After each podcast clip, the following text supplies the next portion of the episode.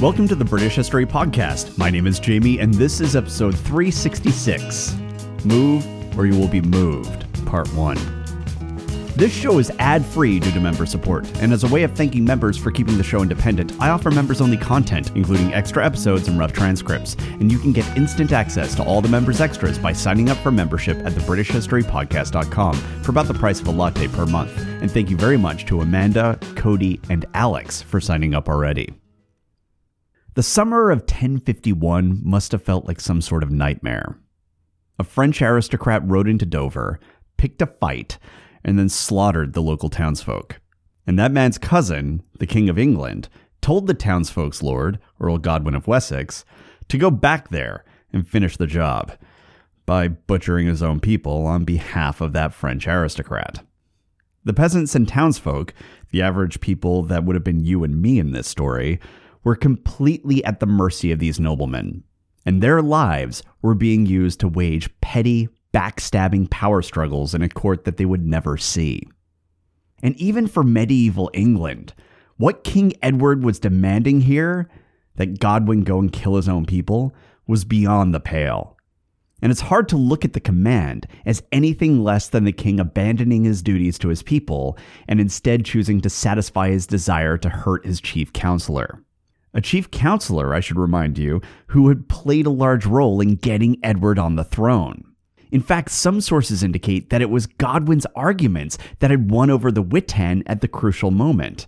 And then that Witan had asked Godwin himself to go to Normandy and bring Edward back to England to be crowned. And it must have been a decision that Godwin was now bitterly regretting. Because Godwin, for all his faults, was well regarded in England as an honorable and duty bound man. It was these same qualities that made him popular with Canute, and he remained popular enough that he was able to keep and expand his power throughout the reigns of the three following monarchs.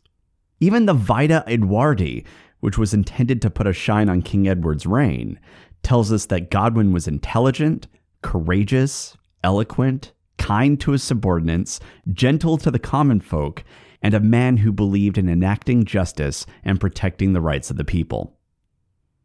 When it came to English honor culture, you really could not complain about Godwin. He walked the walk. So, with his king demanding that Godwin go and kill his own people, what was an honorable earl supposed to do? Anglo Saxon honor culture didn't have an answer for this. I mean, Godwin was duty and honor bound to obey his king, but he was also duty and honor bound to protect his people. And possibly more to the point, if he carried out the king's wishes, Godwin would seriously harm his family's financial well being, because a lot of money came from the very same lands that the king wanted Godwin to declare war on. But then again, if he didn't carry out the king's wishes, Godwin could get fined. And that's not like a parking ticket kind of fine. Godwin could lose titles, and he could also lose the wealth generated lands that came with those titles. He could even be exiled or killed if King Edward felt like it. So Godwin had no good options here. The king's command was clearly unjust, and it would have run contrary to English honor culture. But it also was from the king. Now, this wasn't the first time that the crown had ordered something this vicious and unjust. Only 10 years earlier, Edward's predecessor, King Harthacnut, had ordered his earls to ravage the people of Worcester. And Florence of Worcester tells us that the earls, which included Godwin, carried out the order.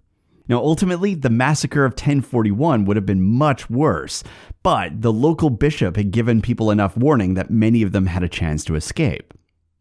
But there were people in Worcester who were cut down by their own nobility who were acting on orders from their own king. So there was precedent for this behavior, which meant that while Edward's command was vicious and shocking and technically against honor culture, honor culture had failed to prevent something like this in the past. And Worcester had proven that even nobles who were known for their honor and duty to their subjects would obey authority over honor when push came to shove. However, there were some key differences between the situation at Worcester and the situation at Dover. The situation at Worcester had begun when people attacked officers of the king. whereas the people of Dover had been defending themselves from a company of Frenchmen. Furthermore, Worcester was in Mercia. Those were Earl Leofric's lands, and Earl Leofric agreed personally to King Harthacnut's command. But for Godwin, this was a new situation because he was duty bound to the people of Dover in a way that he was not duty bound to the people of Worcester. And finally, there was the fact that King Edward wasn't King Harthacnut. Edward was weak, he was unpopular, and every day he was proving to be his father's son. There's also the little matter that Godwin now commanded nearly all of the forces in the south. So Dover wasn't Worcester, not for Godwin. And so, Godwin refused the king's decree. And King Edward didn't take it well. And actually, if you look at this from his perspective, it's not hard to see why. Earl Godwin, right from the start, had been focused on internal affairs. That was what made him such a good chief counselor. It also is what made him the natural choice to lead England whenever Canute left to handle matters in Scandinavia. Earl Godwin's main concern was with what went on within the borders of England. King Edward, on the other hand, was focused on matters outside of the kingdom. And I'm sure a big part of this stemmed from the fact that he spent most of his life living outside of England. And sure enough, Edward's early reign was focused on developing a good relationship with foreign political powers, like King Henry I of France, or Emperor Henry III of the Holy Roman Empire. But there was more than just making friends going on here. The fact was that for most of Edward's reign thus far, England was under a sustained threat from its neighbors. And in particular, Scandinavia, Flanders, and Normandy all posed a serious threat to the House of Wessex and its control over the English crown. Now, the danger of Scandinavia had recently receded, thanks to the death of King Magnus and the resulting conflict between Denmark and Norway. But Flanders and Normandy were still very close by and a significant problem. Flanders, in particular, was a powerhouse at this time. And actually, Count Baldwin V was far more powerful than Duke William of Normandy. And his posture towards England, and his cozy relationship with pretty much anyone that King Edward disliked, meant that he was likely Edward's biggest concern. And to begin with, Normandy was probably less of an issue, not just because of their relative power, but also because Edward had close ties to the region. But it would have been clear to him by now that Normandy was taking an interest in the Kingdom of England. And thanks to Edward's years in exile there, it meant that Edward had quite a lot of social and political debts to the Norman nobility, which meant that functionally, England was in debt to Normandy. And Duke William was the kind of guy who would come to collect sooner or later. Then things got worse in 1049. Duke William of Normandy announced that he was taking a wife, Matilda, the daughter of Count Baldwin of Flanders. And this was all part of him forming an alliance with Flanders. So, with just a few church bells, the two biggest threats to England were now allies. And there's a good chance that it was this exact alliance that forced Edward to focus on protecting his eastern flank. Because regardless of what later Norman writers said, the fact was that when Edward was in exile in France, William was young and not a particularly important duke. And even when he got older and Edward took the throne of England, William really wasn't all that much of a threat. At least, he wasn't until this wedding. This marriage to the daughter of the Count of Flanders, and the alliance that came with it, elevated William to the big leagues. And now, with this alliance, Flanders and Normandy were an enormous threat to England. But the two newly allied territories didn't share a border, and there were actually three regions that sat between them Boulogne, Ponthieu, and Vexin. And here's where Boulogne's count, Eustace II, becomes very important. You see, Eustace was King Edward's brother in law, but more importantly, Eustace was related to Count Hugh II of Ponthieu, and his son in law was the Count of Vexin. So all three regions were linked directly to Count Eustace of Boulogne. and Count Eustace's familial relationship to Edward meant that he was England's best chance if the king hoped to keep Normandy and Flanders physically separated and also discourage any future aggressive actions by them. Furthermore, some sources indicate that Count Eustace II might have had a daughter of marriageable age during this period. And if she existed, she would have been a descendant of both Duke Richard II of Normandy and King Athelred of England. So she was of the right social class for a royal marriage, and if the King of England could marry this daughter, then England would be tied not only to those three critical French territories of Boulogne, Ponthieu, and Vexin, but it would also go a long way in forming a closer alliance with Normandy. And closer bonds with Normandy just happened to be one of the goals of King Edward's chief advisor, Archbishop Robert of Jumièges. And also, with a union like this, we might even end up with an heir. An heir who would have been linked to the House of Normandy. Count Eustace would have been central to any plan to build an alliance against Flanders and whatever might be coming out of Scandinavia in the future. And a marriage with Eustace's daughter would also potentially be a solution to the issue of succession, and one that would make Edward's Norman benefactors, who just happened to hold a lot of debt over the king, really happy. But you might remember that there was one little problem with this plan. Edward was married to Earl Godwin's daughter. Not only that, but Earl Godwin had his own plan for securing England's safety. He thought that the best way forward was for the kingdom to align with Flanders and Denmark. And actually, Godwin's own cousin was sitting on the throne of Denmark. And also, one of Godwin's sons, Tostig, married into the ruling family of Flanders, almost certainly as part of that effort to bind England and Flanders closer. So, what all this means is that the policy positions of Godwin and Edward were in direct opposition. So, if you're King Edward and the key player of your foreign policy came along and said that Godwin's folks attacked him and his men when they were just looking for a bed and breakfast, and this came right on the heels of some really crazy shit being pulled by some of Godwin's kids, up to and including kinslaying, and on top of all that, Godwin had just married his son into the line that you and your allies felt was one of the biggest threats to your rule. Well, if you were Edward, you might just think that this attack in Dover was part of some larger scheme, and Godwin was organizing against the crown. And here's the thing about honor culture King Edward was living in an honor culture just as much as Earl Godwin. And in reality, honor cultures are not as romantic to live under as you might imagine. A lot of the demands of honor culture result in, for lack of a better term, high maintenance behavior. In these societies, honor is tantamount to how you navigate through culture, which paradoxically makes honor a very brittle and fragile thing.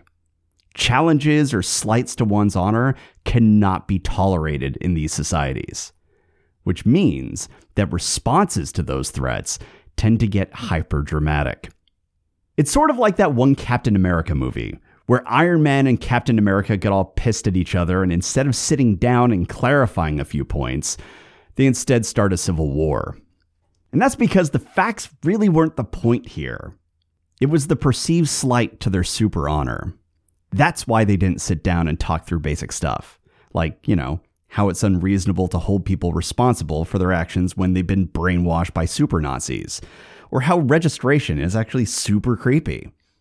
No, honor was lost, and now it had to be restored at all costs.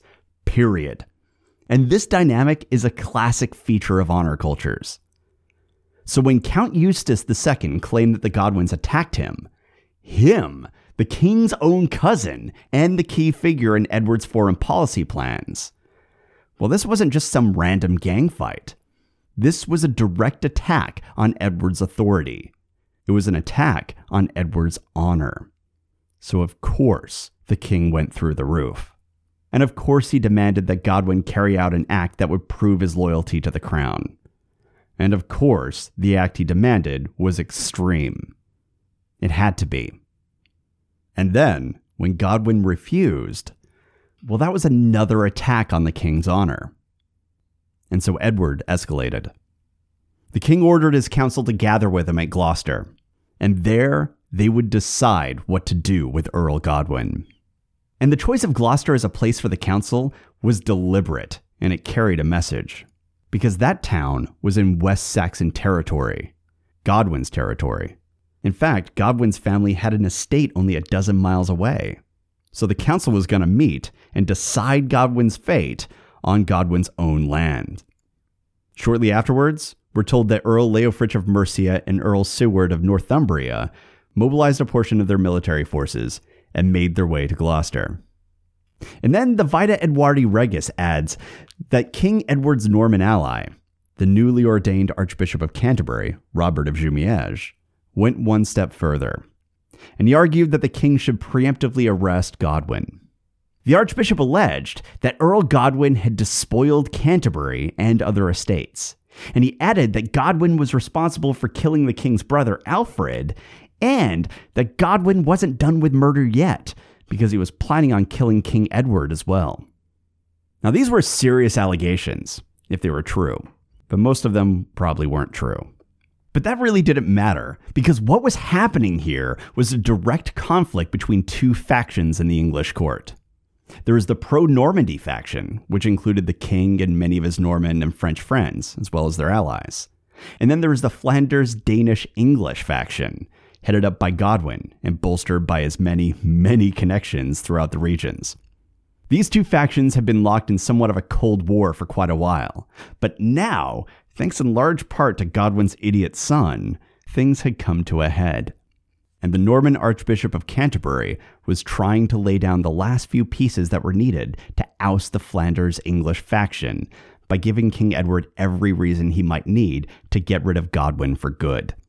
And once the Anglo Saxon honor culture collided with international intrigue, there really was no good way to stop the ball from rolling. But full credit to Godwin here. He really did try. He and his sons actually tried to do what the Avengers should have done from the start. The Earl, accompanied by his sons, attempted to reach the king and speak with him and resolve the conflict that was now threatening the stability of the kingdom, and also the longevity of Godwin family members. But they were turned away. Version E of the Chronicle tells us that Count Eustace of Boulogne took the same position as Archbishop Robert of Canterbury, namely, that Godwin was a traitor and that he intended to kill the king. And on the strength of those accusations, the Godwins were barred from meeting with the king. Version E goes on to tell us that the foreigners, meaning Count Eustace II and his soldiers, marched on Sweyn Godwinson's territory of Hereford, and once there they built a fort. Then they used that fort to inflict, quote, every possible injury and insult upon the king's men in those parts, end quote. Now, every possible injury and insult is pretty clear. They were ravaging and pillaging and doing everything awful they could imagine. But the last part of it seems a little confusing. The part about the king's men. Why would the king's ally, Eustace, attack the king's men? Well, in this case, the scribes are being evasive. The truth is that the scribes repeatedly try to put distance between Eustace and the king. And so here, what they're doing is they're clearly relying on a technicality. Namely, that everyone in England is technically a king's man. But the reality of what version E is describing is that the king's ally, Count Eustace, took his men to Sweyn's territory and were ravaging Sweyn's people. Which means that if version E is correct, not only were the Godwins barred from meeting with a king, and thus barred from the council that was taking place in their lands and that would be determining their fate. But the king's French friends were now also invading, occupying, and pillaging the lands that were held by the Godwins. And Earl Godwin himself likely noticed that all of this was happening less than a year after King Edward disbanded and dispersed the English fleet at Sandwich. And it was an English fleet that had been under Godwin's personal command. Now, there were straightforward political reasons for why this happened. The threat that the fleet was meant to deal with was no longer an issue. Specifically, it looks like King Edward and Duke William of Normandy had established some sort of diplomatic treaty. And that was likely a big accomplishment for Edward, and critically, it meant that that Grand Fleet blockading entry to England was no longer necessary. But because that fleet was also under Godwin's control, it meant that Godwin had been holding a significant amount of military power so long as he had those boats and those soldiers. which he didn't anymore. And mere months after those boats and soldiers were taken from him, his towns were being ravaged and occupied by the king's French friends. And I'm sure that for the Godwins, it was increasingly looking like Dover wasn't an accident. It was very much looking like the attack on the townsfolk of Dover was an intentional provocation by the pro Normandy faction, and it may have been the plan all along. And the Godwins, like King Edward, lived in an honor culture, which meant that this demanded a response. You cannot live in such a society and have your honor challenged in this way. You had to do something. And so the Godwins did what honor demanded. They escalated. Earl Godwin sent messengers to his thanes throughout Wessex and ordered anyone who owed him fealty to gather their forces and join him at Langtree, near the border of Wessex and Cornwall. His son, Harold Godwinson, did the same and gathered the forces of East Anglia and brought them to Langtree. Sweyn Godwinson actually seems to have done his job for once, and he gathered forces from Herefordshire and brought them to Langtree. The Chronicle tells us that Godwin's army was beyond count, and they were squaring off against the king. Which sounds shocking, but Edward was the unpopular son of an unpopular king. He was also culturally foreign, and he was packing English positions of power with Normans. And he was now apparently using foreign soldiers to raid English towns. So I don't think Unferth needed a lot of persuading to join this fight at this point. And once everyone was at Langtree, Earl Godwin and his sons sent a message to the king. They said that the king must arrest Count Eustace II, as well as all of his men and the Frenchmen who were sat at that fort in Herefordshire, and then hand them over to Earl Godwin to meet English justice. They added that if King Edward failed to do this, then Earl Godwin and his forces were prepared to meet the king and his friends in battle. Godwin Earl Harold and Earl Sweyn then moved their army to Beverston, just 15 miles south of Gloucester, meaning 15 miles south of the council.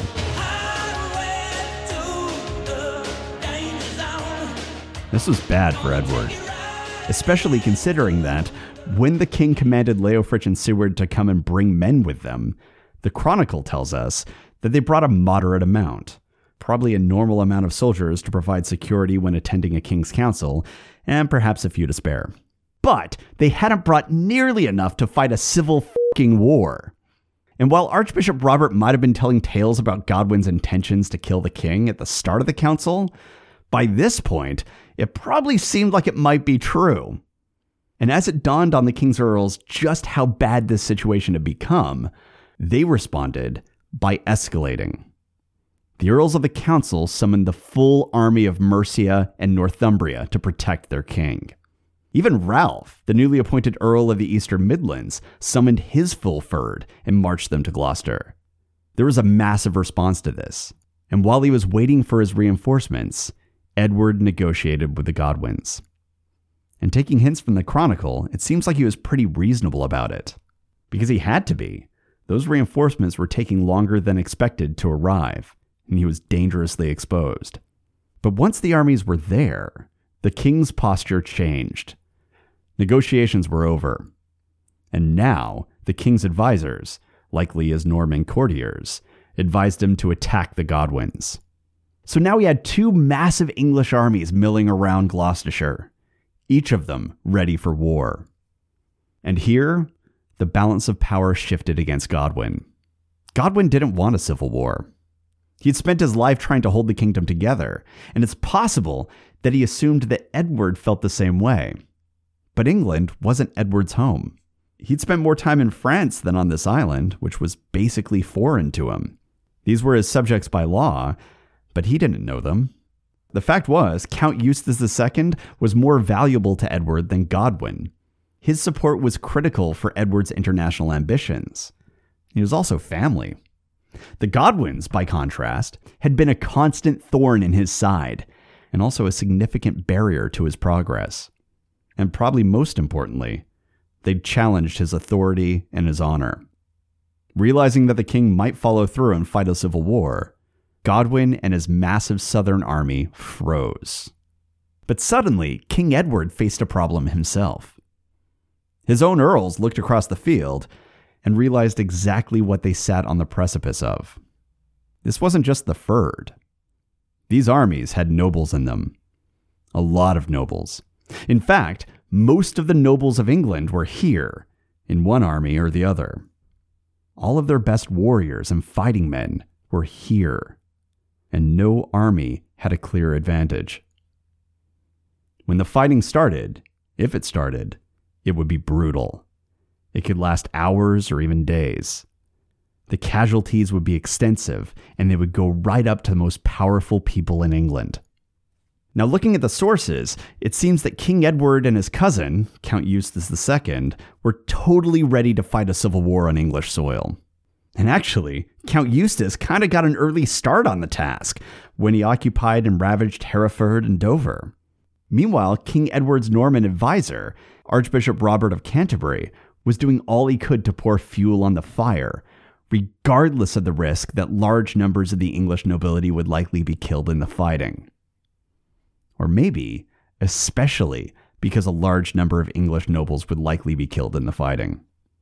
That outcome might have been just fine with Edward and his Norman friends, because those empty spots on the council could easily be filled with people that Edward and his inner council of French advisors trusted. And that fact may have been rapidly dawning on the loyal English earls. So they urged King Edward to avoid war, warning that open battle with Godwin was extremely risky, and that even a victory would leave England exposed to other civil wars or even foreign invasion. And so the king's forces, too, froze. The senior English members of the King's Council, who were likely Earls Leofric and Siward, urged the king to end this matter before it began, begging him to impose the king's peace and extend his friendship to both sides of this conflict. At least, that's what the sources tell us. But the Chronicle is once again being really cute here with their wording, because the scribes imply that the king was some sort of neutral arbiter who was concerned with the welfare of all, and that this conflict was between two groups that the king and his council were apparently not a part of. The Chronicle pretends that this was basically a matter between Count Eustace and Earl Godwin. And the scribes actually go on to attempt to place blame on this event largely on Count Eustace, Robert of Jumièges, and a Norman knight named Osbern Pentecost. But Eustace didn't have the forces necessary to stop Godwin. He didn't even have the forces necessary to stop the people of Dover. And if they went and fought a civil war, I don't think that Archbishop Robert and Osbern were likely to tip the scales there. No, this was a conflict that was ultimately between King Edward and Earl Godwin. They each had their own supporters, many of whom had their own agendas, but it was those two who were ultimately in conflict. And so to have the council urging the king to offer friendship to both sides is a bit weird. But the scribes were likely not eager to talk about how the king was stoking a civil war in a fit of pique just over being told no, I'm guessing they also didn't want to talk about how he's enlisting his French friends to join in this tantrum by raiding English towns. But luckily for everyone who are standing in the fields of Gloucestershire, King Edward and Count Eustace couldn't start this on their own. They had to listen to the council, because it was the council who ultimately commanded most of the army that had come to the king's aid. Now, of course, Godwin's demands on the king could not be met. Nothing in English or Norman politics or even culture would allow the king to agree to surrender or to the handing over of Eustace. Culturally and politically, that would have been disastrous for Edward, and considering Eustace's position, it could even expose England to invasion. But at the same time, the senior earls knew that a civil war would be equally disastrous. So the council took extreme measures they decided to handle this conflict like lawyers. They decided that there would be a second Witan at London. And this Witan would be held in two weeks' time, on September 21st, the autumnal equinox. There, Godwin and his sons would have the opportunity to defend themselves, and then the council would determine their fate. Version D of the Chronicle tells us that the council also suggested an exchange of hostages and the Godwins agreed to that demand. It appears that Sweyn Godwinson's son, Hakon, and one of Earl Godwin's sons, Wulfnoth Godwinson, were handed over to the king as an assurance of their good intentions. But if Godwin and his sons were waiting for the other side to offer hostages, they were probably waiting a long time. Because there's no record of the Godwins receiving any hostages of their own. Because while the scribes do their best to imply that this was a conflict between lesser nobles, the fact was that this was a fight between the king and Earl Godwin. And Edward clearly had the upper hand here. Not to mention that he was the king and he was under no obligation to provide hostages to a subordinate. He had absolutely no reason to provide Godwin leverage or anything else. So poor Wulfnoth Godwinson and Hakon Sweynson were handed over. And all Earl Godwin got in return was apparently the assurance that the king wouldn't kill him and his entire family. At least not today. Then, once the hostages were handed over, King Edward made one more command. Sweyn Godwinson was exiled from England. For life. He would forever be an outlaw on English soil. And it was probably at this point that Godwin realized he'd made a terrible mistake. Hello, darkness, my old friend. If you have any questions, comments, or concerns, you can reach me at the British History Podcast at gmail.com. You can also join us on social media. Our Reddit community is starting to be a lot of fun. You should check it out. And you can find links to all of the communities by going to the BritishHistoryPodcast.com and scrolling through the community section. Thanks for listening. That was planted in my brain still remains